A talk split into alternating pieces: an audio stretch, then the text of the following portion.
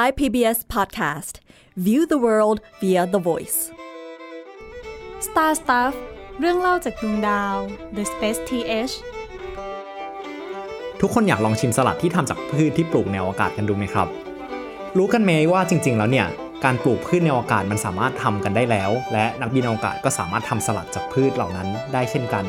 เรื่องราวของสลัดในอวกาศมันจะเป็นยังไง สามารถติดตามได้ใน Star Stuff เรื่องเล่าจากดวงดาวในตอนนี้ครับ been testing a variety of different crops to grow in veggie. Uh, we began with leafy greens, specifically this red romaine lettuce, which was selected because of its small size, um, its high growth rate,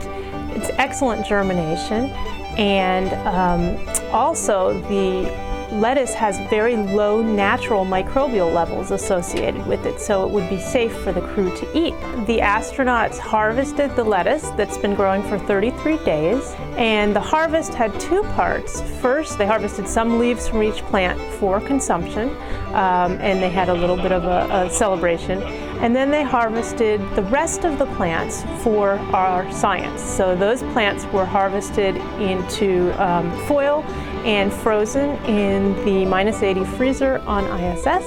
and they'll be returned to us to do analysis of that tissue.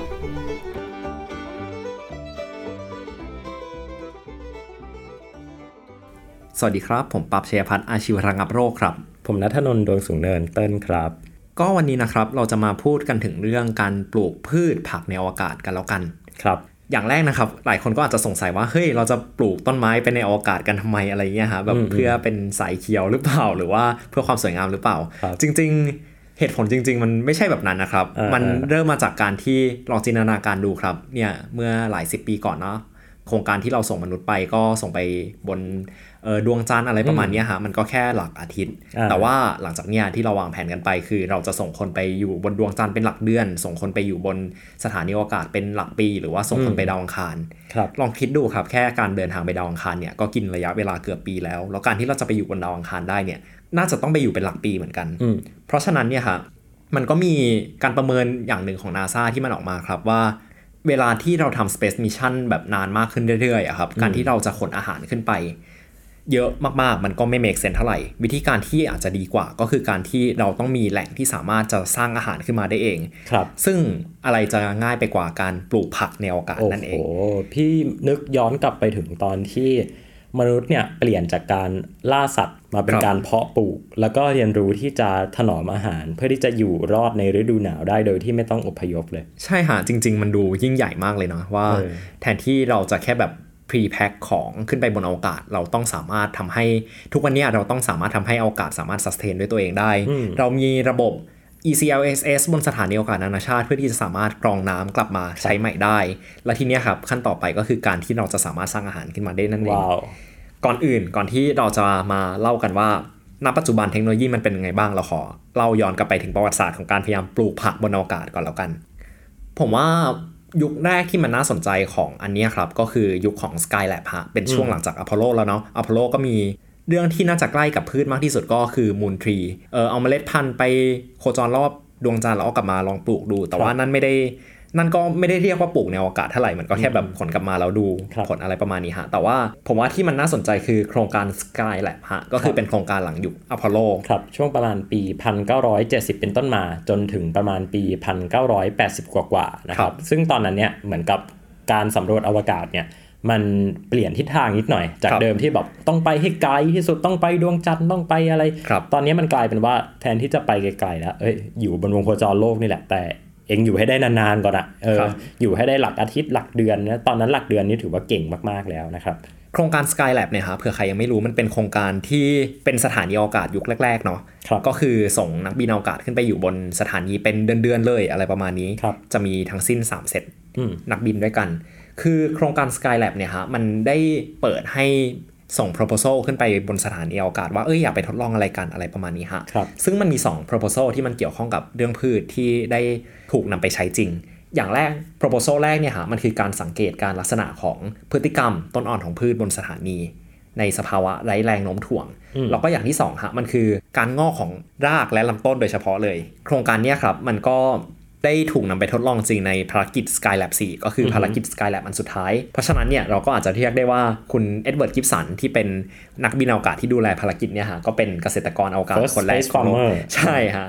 โอเคแต่ถ้าครับบนดาวอังคารนี้ต้องเป็นมาร์ควัตนีย์นะ ใช่ใช่ครับ นี่แหละฮะ เป็น part แรกเป็นเหมือนมายส t ตนแรกในการดูเรื่องของการปลูกพืชขึ้นไปบนอวกาศเนาะเรื่องของ Skylab ทีเนี้ยฮะ เรามาทำ skip กันบ้างอืม หลังจากนั้นมันก็มีการศึกษาเรื่อยๆเนาะการที่ครับโครงการ Skylab เนี่ยมันทำให้เราเริ่มเห็นถึงพฤติกรรมของพืชแหละเดี๋ยวอืมเป็นยังไงว่ากันอีกทีหนึ่งแต่คือตอนนั้นเนี่ยเขาก็ยังไม่ได้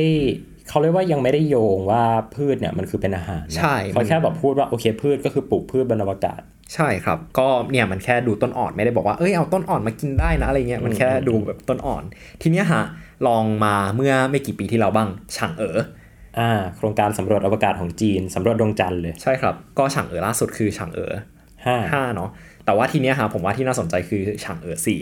ที่ถ้าใครจำได้ฮะเขาลองส่งแบบสิ่งมีชีวิตหลายอย่างมากขึ้นไปอ่าส่งแมลงบีขึ้นไป ส่งยีสต์ขึ้นไป ส่งหมีน้ำขึ้นไป ซึ่งก็แบบรั่วปะแล้วแบบทำให้หมีน้ำเป็นแบบสิ่งมีชีวิตที่แบบคงอยู่บนดวงจันทร์อะไรเงี้ยฮะทีนี้เขาก็ส่งพืชขึ้นไปเหมือนกันฮะคือส่งต้นฝ้ายขึ้นไป ทีเนี้ยฮะมันก็มีภาพออกมาแหละว่าต้นฝ้าย ที่ส่งขึ้นไปเนี่ยครับ มันก็งอกรากออกมาได้ครับก็เป็นพืชที่ถูกปลูกบนดวงจันทดร์วงจันทร์ครั้งแรกครั้งแต่ไม่แรกใช่ว่าดินบนดวงจันทร์นะใช่แค่แบบครับว่าไปโตบนยานอวกาศที่อยู่บนดวงจันทร์เฉยๆใช่ครับ ถามว่าโครงการนี้หลังจากนั้นเป็นยังไง ก็คือเขาแค่อยากรู้ว่ามันปลูกได้ไหมอะไรประมาณเนี้ยฮะ แต่ว่าเขาไม่ศึกษาต่อว่าเออปลูกขึ้นมาแล้วจะเป็นยังไง เพราะว่าข้างในเนี่ยฮะการที่จะปลูกพืชได้อะครับมันก็ต้องมีสภาวะที่มันควบคุมไหมเนาะต้องมีเรื่องของอากาศเรื่องของน้ำอะไรเงี้ยแต่เขามี support แค่ช่วงแรกตอนที่มันให้มันงอกขึ้นมาได้ แต่ว่าเขาไม่ได้ support ต่อครับเออซึ่งสาเหตุการตายเนี่ยฮะก็เพราะว่าอุณหภูมิมันลดอืมไม่ได้มีระบบที่จะควบคุมอุณหภูมิต่อจนลดลงไปถึงแบบหลักติดลบ หลายอ่าสิบองศาเลย พืชก็เลยตายแน่นอนอืมแล้วก็เน่าไปที่เป็นที่เรียบร้อยแล้วอะไรประมาณนี้ ถ้าเข้าใจไม่ผิดอะฮะพวกสิ่งมีชีวิตที่ส่งขึ้นไปอย่างแมลงบี่หรือยีสต์อะไรเงี้ยก็น่าจะตายด้วย ก็ตายด้วยก็มีมีน้ำนี่แหละที่อยู่รอดเออครับ ก็เดาว่าน่าจะอยู่รอดกัน ทีเนี้ยครับจากโครงการ Skylab เนาะที่มันเหมือนส่งขึ้นไป ดูเป็นครั้งแรก ๆ ของโลกว่าพืชมีลักษณะยังไงในสภาวะแรงโน้มถ่วงต่ำครับ กับเรื่องของฉางเอ๋อที่ส่งขึ้นไปแล้วดูว่าถ้าเราปลูกพืชบนสภาวะแรงโน้มถ่วงต่ำของดวงจันทร์เนี่ยฮะมันจะเป็นยังไงไม่ได้ปลูกบนดวงจันทร์นะแค่ปลูกบนยานอืมที่อยู่บนดวงจันทร์อะไรประมาณนี้ฮะทีนี้ผมว่าประเด็นที่น่าจะเป็นที่น่าสนใจแล้วก็ที่ถูกศึกษามากที่สุดในปัจจุบันนะฮะคือเคสของบนสถานีอวกาศนานาชาติฮะอ่าที่เป็นสถานีทุกคนก็น่าจะรู้จักกันดีอยู่แล้วเนาะที่เป็คนรับสถานีที่มีนักบินอวกาศอยู่ตลอดทั้งปีครับแล้วก็เขาอยู่กันเป็นหลักเดือนๆเลยอะไรประมาณนี้ครัฮะบ โครงการครั้งแรกของสถานีอวกาศนานาชาติที่มีการปลูกพืชเนี่ยฮะเขาปลูกในโมดูลหนึ่งฮะชื่อว่าเวจจีอืมเวจจี้เนี่ยครับเป็นระบบปลูกพืชที่ส่งขึ้นไปกับ SpaceX CRS 3ก็นานมากเลยเนาะตอนนี้แบบ20 กว่าๆแล้ว ระบบเนี้ยครับมันเป็นเหมือนกล่องกล่องหนึ่งที่เอาไปตั้งบนสถานีอือหือเจ้าตัวเวจจี้เนี่ยฮะมันก็เป็นเหมือนกล่องกล่องหนึ่งที่ถูกส่งขึ้นไปติดตั้งอยู่บนสถานีอวกาศนานาชาติในโมดูลโคลัมบัสของอีซาเป็นกล่องที่ควบคุมสภาวะ ให้มันเหมาะแก่การเติบโตของพืชหลากหลายชนิดจากบนโลก เอาไปติดตั้งบนชั้นเหมือนเป็นเชลฟ์ของโคลัมบัสอีกทีหนึ่งเชลฟ์เนี่ยฮะชื่อ Express ข้างในกล่องอะฮะ นักบินอวกาศก็ต้องมาแก้ไขค่าหลายๆอย่างว่าเอออยากทำให้มันเป็นสี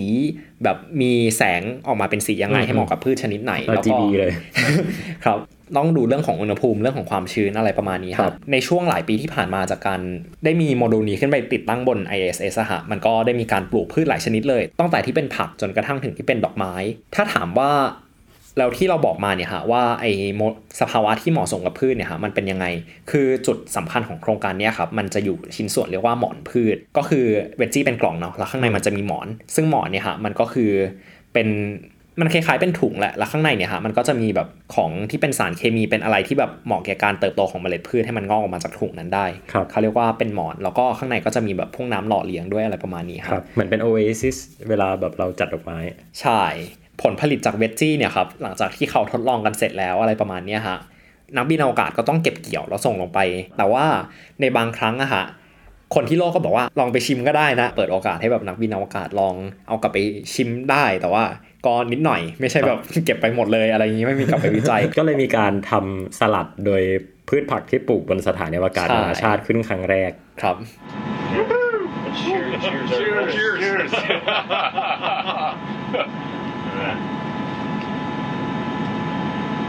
That's awesome. Good. Tastes good? Yeah. I like that. ปี 2014 ฮะ สกอตต์เคลลี่ นักบินอวกาศชื่อดัง ก็ได้ลองชิมแล้วก็บอกว่า เออ มันก็รสชาติดีเหมือนกันนะ อะไรประมาณนี้ เดี๋ยวเรามาอธิบายอีกทีว่ารสชาติของพืชที่ปลูกบนอวกาศเนี่ย มันแตกต่างจากพืชที่ปลูกบนโลกยังไงอ่าทีนี้ฮะ นอกจากเวจจี้แล้วก็มีอีกกล่องหนึ่งที่ถูกส่งขึ้นไปเหมือนกัน หลังจากนั้น อันนี้แบบ advance กว่า พอแค่ชื่อมันก็บอกแล้ว มันชื่อ Advanced Plant Habitat ฮะ หรือว่า APH อืม ซึ่งไอเนี้ยฮะมันถูกส่งขึ้นไป มันใหญ่กว่าเวจจี้มันส่งครับไม่ได้ส่งขึ้นไปภารกิจเดียว มันถูกแยกออกเป็น 2 ชิ้น เราส่งขึ้นไปใน 2 ภารกิจ part แรกเนี่ยฮะมันถูกส่งขึ้นไปโดย Cygnus ก็มันถูกส่งขึ้นไปในภารกิจ CRS 2ครับหลายคนอาจจะได้ยิน CRS จาก SpaceX นะฮะ แต่ว่าจริง ๆ NASA ก็จ้างเจ้าอื่นเหมือนกันที่เป็น commercial resupply service part ที่ 2 เนี่ยฮะ ถูกส่งขึ้นไปโดย CRS 11 ของ SpaceX ความแตกต่างจาก Veggie เนี่ย คืออย่างแรกเลยคือสถานที่ตั้ง คือ Veggie เนี่ยตั้งอยู่ในเอ่อ โคลัมบัสของ ESA แต่ว่า APH เนี่ยถูกตั้งอยู่ในคิโบของญี่ปุ่นครับแล้วก็อย่างที่ 2 คือ เขาบอกว่าเอออันนี้นักบินอวกาศไม่ต้องมาดูแลแล้ว มันวุ่นวายก็คือให้ ground control เป็นคนจัดการแบบโอ้เป็นคนมอนิเตอร์ เป็นคนที่แบบปรับสภาวะภายในได้เลยอะไรเงี้ยฮะนักบินอวกาศก็ไม่ต้องมาเสียเวลากับมันมากนะกล่องเนี้ยครับ มันก็มี การทดลองปลูกพืชหลายต่อหลายชนิด ด้วยความที่แบบมันควบคุมจากบนโลกมีระบบอะไรหลายอย่างที่แบบให้บนโลกจัดการเหมือนจะเปิดอิสระให้กับ ground control ได้ทดลองเล่นกับมันมากกว่าเวจจี้ระดับหนึงแล้วก็ที่เล่ามา 4 ตัวอย่างนะฮะอย่างแรก Skylab ที่ดูเรื่องของเออดูว่ามันปลูกพืชได้หรือเปล่า ลักษณะของต้นอ่อนเบื้องต้นเป็นยังไง จนถึงฉางเอ๋อสีเมื่อหลายปีที่แล้วที่ ทดลองปลูกพืชบนแรงโน้มถ่วงของดวงจันทร์ครับบนตัวยาน จนกระทั่งแบบปลูกพืชระยะยาวแบบระยะยาวจริง ๆ บนสถานีอวกาศนานาชาติ ทั้ง 2 โปรเจกต์ทั้ง v e g g i แล้วก็ทั้ง APH ทีเนี้ยฮะคำถามก็คือ แล้วพืชในอวกาศสุดท้ายแล้วมันมีลักษณะเป็นยังไงอืมก็สรุปมาเป็นข้อๆแล้วกัน อย่างแรกเลยเนี่ยฮะจากต้นอ่อนของมันเวลาที่มันงอกรากและลำต้นมาฮะสิ่งที่อวกาศแตกต่างจากโลกคืออะไร คือแรงโน้มถ่วงมันต่ำอ่าเพราะฉะนั้นนะฮะ พืชเมล็ดของพืชเนี่ยที่แรงโน้มถ่วงเป็นปัจจัยสำคัญหนึ่งมากเลยเนาะก็คือแบบรากเนี่ยมันจะคือวิ่งเข้าหาแรงโน้มถ่วง ขณะที่ลำต้นเนี่ยฮะมันวิ่งออกจากแรงโน้มถ่วง ทีเนี้ยคำถามคือถ้ามันไม่มีแรงโน้มถ่วงแล้วมันจะเป็นยังไง มันจะไปใส่ใจกับตัวแปรอื่นที่แบบส่งผลเหมือนกันฮะอ่าอย่างแรกคือแสงอืมคือลำต้นเนี่ยฮะมันจะงอกเข้าหาแสง และรากมันจะงอกหนีออกจากแสงแล้วก็อย่างที่สองคือน้ำรากมันจะงอกเข้าหาน้ำอ่าเพราะฉะนั้นแล้วเนี่ยการปลูกพืชบน อวกาศที่มันแรงโน้มถ่วงต่ำเนี่ยครับพืชมันจะไปสนใจกับปัจจัยอย่างอื่นมากกว่า อย่างเช่นเรื่องของแสงก็คือสุดท้ายแล้วบนสถานีอวกาศมันก็ต้องมีแหล่งแสงที่เป็นแหล่งๆไปเนาะครับมันก็จะงอกเข้าหาแสง แล้วก็รากมันก็จะงอกหนีแสงแล้วคือมันก็จะมี priority ของมัน ใช่รากมันก็จะงอกเข้าหาน้ำอืมประมาณนี้ฮะสุดท้ายก็เพื่อให้มันมีชีวิตอยู่รอด ใช่ ก็จากการทดลองเนี่ยฮะมันทำให้เรารู้ว่าเมล็ดเนี่ยมันสามารถงอกเป็นพืชในอวกาศได้ครับ เพราะว่า อย่างที่พี่เติ้ลพูดเลยว่ามันสุดท้ายมันก็ต้องมีอืมเอาชีวิตรอดให้ได้เนาะถึงไม่มีแรงโน้มถ่วง ด้วยความที่มันไม่มีแรงโน้มถ่วงเนาะถึงมันจะงอกขึ้นมาได้แล้ว แต่สภาวะแบบบางทีมันก็ยังแตกต่างจากโลกอยู่ดีคำถามคือมันแตกต่างยังไง จากสภาวะไมโครกราวิตี้อะครับนักวิจัยก็ได้ศึกษาพืชที่ปลูกในสภาวะนั้น แล้วก็ค้นพบว่ายีนบางตัวของพืชเนะฮะมันมีการมิวเทตออกไป เพื่อที่จะทำให้ พืชนั้นได้รับประโยชน์จากสภาวะไร้แรงโน้มถ่วง ก็คือผนังของเซลล์มันมีการเปลี่ยนแปลงไป แล้วก็ยีนบางชนิดเนี่ยฮะมันได้มีการเปลี่ยนแปลงไป ผนังเซลล์ก็มีการเปลี่ยนแปลงไป แล้วก็เรื่องของการผสมเกสรอะไรแบบนี้มันก็เปลี่ยนแปลงไปเหมือนกันฮะ มันก็ต้องมีการ mutate ตัวเองเพื่อให้มันอยู่รอดในสภาวะนั้นนั่นแหละ โอเค กลับมาเรื่องของรสชาติละกัน ที่สกอตต์เคลลี่บอกว่าเออ มันก็รสชาติดีนะคำถามคือรสชาติของพืชที่ปลูกบนอวกาศเนี่ย มันแตกต่างจากที่ปลูกบนโลกไหม เออคำตอบคือ แตกต่างนิดนึงค่ะพืชที่สกอตเคลลี่เขากินเนี่ยฮะคือผักกาดซึ่งผักกาดเนี่ยมันจะมีรสชาติของกระบนโลกนิดนึง เพราะว่าสารเคมีข้างในมันเปลี่ยนแปลงไปจากสภาวะหลายอย่าง แล้วก็อีกปัจจัยหนึ่งที่สำคัญนะฮะไม่ใช่แค่รสชาติของพืช แต่ว่าเรื่องของการรับรสของนักบินอวกาศด้วย เพราะว่านักบินอวกาศเนี่ยฮะพออยู่บนอวกาศก็จะรับรสได้น้อยลงเหมือนเวลาเราไปขึ้นเครื่องบินเนาะนั่นก็เป็นเรื่องของการกินพืชบนอวกาศละกันว่าปัจจัยแรกก็คือโอเครสชาติมันเปลี่ยนแน่ๆมันจะขมขึ้น เพราะว่า สารเคมีข้างในมันเปลี่ยนและอย่างที่ 2 คือนักบินอวกาศก็รับรสชาติได้น้อยลงเหมือนกัน ทีนี้ขั้นต่อไปคืออะไร หลังจากที่เราทดลองบน Skylab ทดลองบนสถานีอวกาศนานาชาติแล้วครับขั้นตอนต่อไปฮะก็คือก็มีนักวิจัยอีกกลุ่มหนึ่งเหมือนกันที่สังเกตว่าเราจะสามารถปลูกพืชด้วยดินของดาวอังคารได้ไหม เพราะว่าจินตนาการว่าคนจะไปอยู่ดาวอังคารเนี่ยฮะเขาก็ไม่น่าขนเสบียงอาหารแบบ 3-4 ปีไปได้อะไรอย่างเงี้ยฮะก็ต้องปลูกพืชบนดาวอังคารให้ได้ เขาก็เลยไปศึกษาสภาพดินของดาวอังคารครับว่ามันมีแร่ธาตุอะไรบ้าง จากการศึกษาเขาก็ค้นพบว่าเฮ้ยจริง ๆ แล้วเนี่ยมันก็มีสภาวะที่เกือบจะเหมาะสมกับการปลูกพืชได้เหมือนกัน ก็คือเขาก็ทดลองนำดินตัวอย่างที่จำลองให้มันเหมือนดินบนดาวอังคารเนี่ยฮะไปทดลองปรับแต่งอะไรไปเพิ่มแร่ธาตุบางอย่าง ไปลดสารบางอย่าง แล้วก็ทดลองนำมาปลูกพืชฮะซึ่งพืชในที่เนี้ยก็คือมันฝรั่งอ่าครับมาร์กบันนี่อีกแล้ว ใช่เขาก็ทดลองแล้วก็คนพบว่าเอ้ยจริง ๆ แล้วดาวอังคารถ้าเราปรับสภาวะนิดนึงมันจะสามารถปลูกพืชที่อย่างมันฝรั่งที่แบบมันก็ทนสภาวะอืมแดงๆได้ระดับคือมันหงเป็นพืชจำพวกแบบหัวมันอะไรอย่างงี้ที่มันเติบโตใต้ดินได้ปะมันก็เลยใช่ไม่ได้แบบ require อะไรที่แบบครับซับซ้อนมาก ก็คือเป็นพืชที่ไม่ค่อยเรื่องมากเท่าไหร่เออคำถามคือถ้าเราอยู่บนดาวอังคาร เราจะปลูกพืชบนดินดาวอังคารเลยไหม หรือว่าเราจะต้องมีสภาวะเออควบคุมอะไรหรือเปล่าใช่จากโมเดลที่เขาใช้จากพวก assumption จากพวกจินตนาการที่เขาคิดกันตอนนี้ฮะพวกนั้นส่วนใหญ่เขาจะบอกว่า เราน่าจะยังไม่สร้างโดมแบบเหมือนมาร์กวัตนี่แบบในเดอะมาเชียนเลยอะไรปแล้วระมาก็ณปเนี้ลูยกฮะในดินดาวอังคารใช่คือยังครับ เขาน่าจะใช้วิธีคล้ายๆ บนสถานีอวกาศนานาชาติก่อน คือสร้างเป็น environment ควบคุมขึ้นมาบนตัว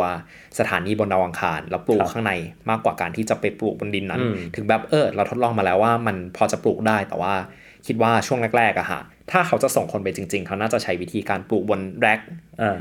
ในตัวสถานีก่อน เพราะมันควบคุมได้ อาจจะเป็นดินสังเคราะห์ขึ้นมา หรือว่าเป็นแบบไฮโดรโปนิกคือใช้น้ำใช่ครับ นี่เป็นภาพคร่าวๆของสถานการณ์ของการทดลองปลูกพืชในอากาศละกันอืมนะจุดนี้ ทีนี้ฮะคำถามคือสุดท้ายแล้วเนี่ยเราปลูกพืชไปก็เพื่อเรื่องของอาหารเนาะโอเค อันนี้มันอาจจะนอกเรื่องนิดนึง คือถ้านักบินอวกาศกินแต่พืชอย่างเดียวเลยเนี่ย มันก็อาจจะน่าเบื่อไปนิดนึงอ่าเพราะฉะนั้นเนี่ยฮะ มันก็มีทดลองปลูกอย่างอื่นเหมือนกันฮะ ที่ไม่ใช่ปลูกพืชก็คือปลูกเนื้อนั่นเองอ่า ถ้าเราลองดูในช่วง 10 ปีที่ผ่านมาฮะเราจะเห็นว่าพวกเนื้อสังเคราะห์อะไรเงี้ยเออมันได้รับความนิยมขึ้นเยอะมากขายเลยดีเดี๋ยวนี้เออบอกว่ามีอะไรเต็มไปหมด ใช่ฮะ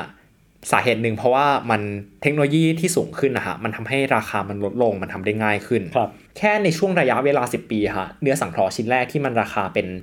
หลักแสนหลักล้านเลยอะไรเงี้ยมันถูกลดลงมาเหลือไม่กี่ร้อยบาทครับ ซึ่งเนื้อสังเคราะห์ที่ว่าเนี่ยมันไม่ใช่การแบบเหมือนแบบอาหารเจที่ใช่ฮะเอาเอาเอาพืชถั่วมาเออมาทำให้มันคล้ายๆเป็นเนื้ออันนี้คือเนื้อแบบเป็นเนื้อเกิดจากโปรตีนจริงๆอะฮะเหมือนเราแบบเหมือนเราปลูกถ่ายอวัยวะทุกคนแหมพูดแล้วฟังดูไม่น่ากินเลย แต่ว่า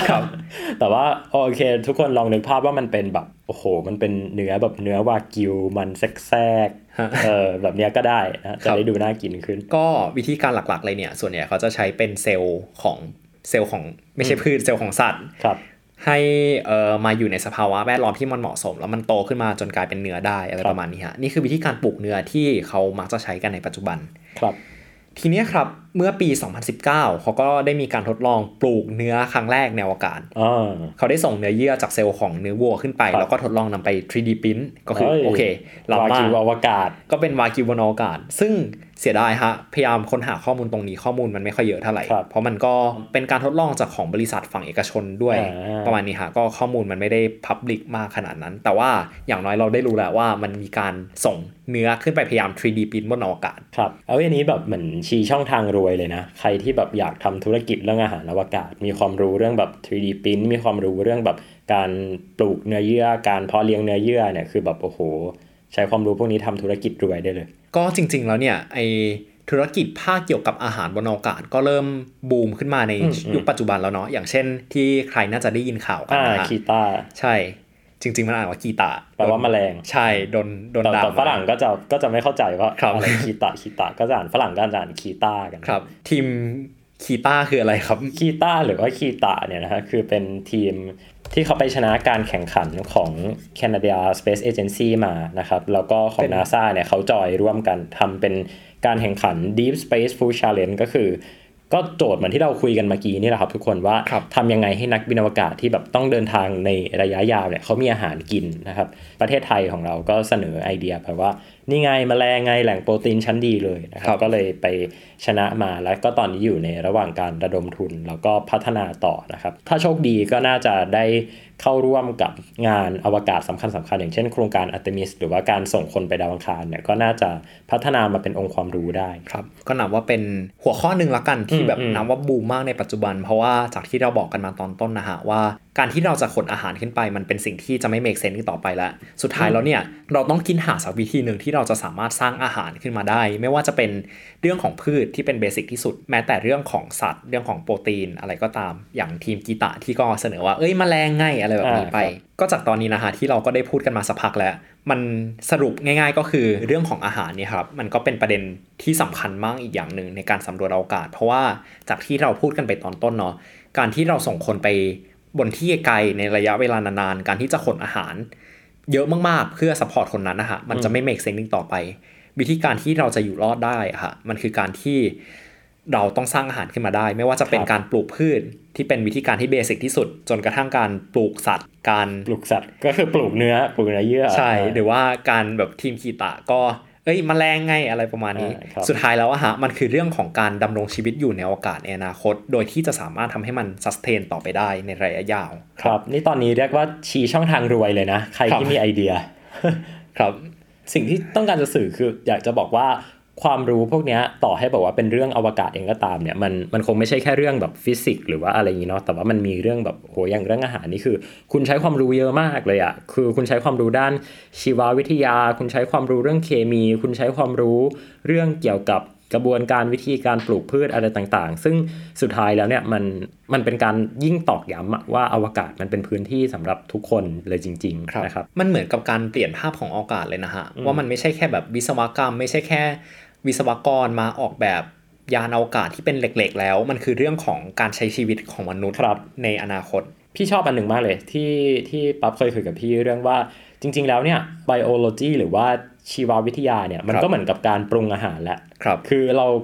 มีกระบวนการเนี่ยเขาจะเรียกอะไรนะหุนหุงอุ่นตุ๋นต้มนึ่งอะไรเดี๋ยวเพื่อที่ครับจะแบบเปลี่ยนรูปของอาหารเปลี่ยนทางกายภาพเปลี่ยนทางเคมี อันนี้ก็เหมือนกันเวลาที่เราจะออกแบบอาหารให้กับ นักบินอวกาศ หรือว่าการปลูกพืชอะไรต่างๆเนี่ยครับมันคือมันไม่ใช่แค่แบบ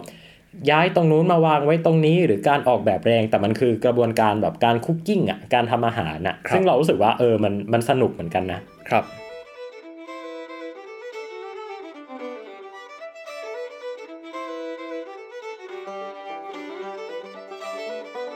ก็ถือว่าเป็นการสรุปตอนนี้แล้วกันฮะว่าใช่ครับถ้าใครอยากรวยก็ดูเรื่องอาหารครับ ได้ครับ เดี๋ยวเราก็จะไปหาสูตรรวยด้วยอาหารอวกาศกันเหมือนกันครับตอนนี้หลังจากนี้ครับครับสำหรับตอนนี้ก็คงจบเท่านี้แล้วกันนะครับครับ ไว้พบกันใหม่ครับ ผมเต้นนัทนนท์ดวงสูงเนินครับ ผมปั๊บชัยพัฒน์อาชีวระงับโรคครับ ลาไปก่อนครับ ตอนนี้สวัสดีครับ สวัสดีครับ Star Stuff เรื่องเล่าจากดวงดาว The Space TH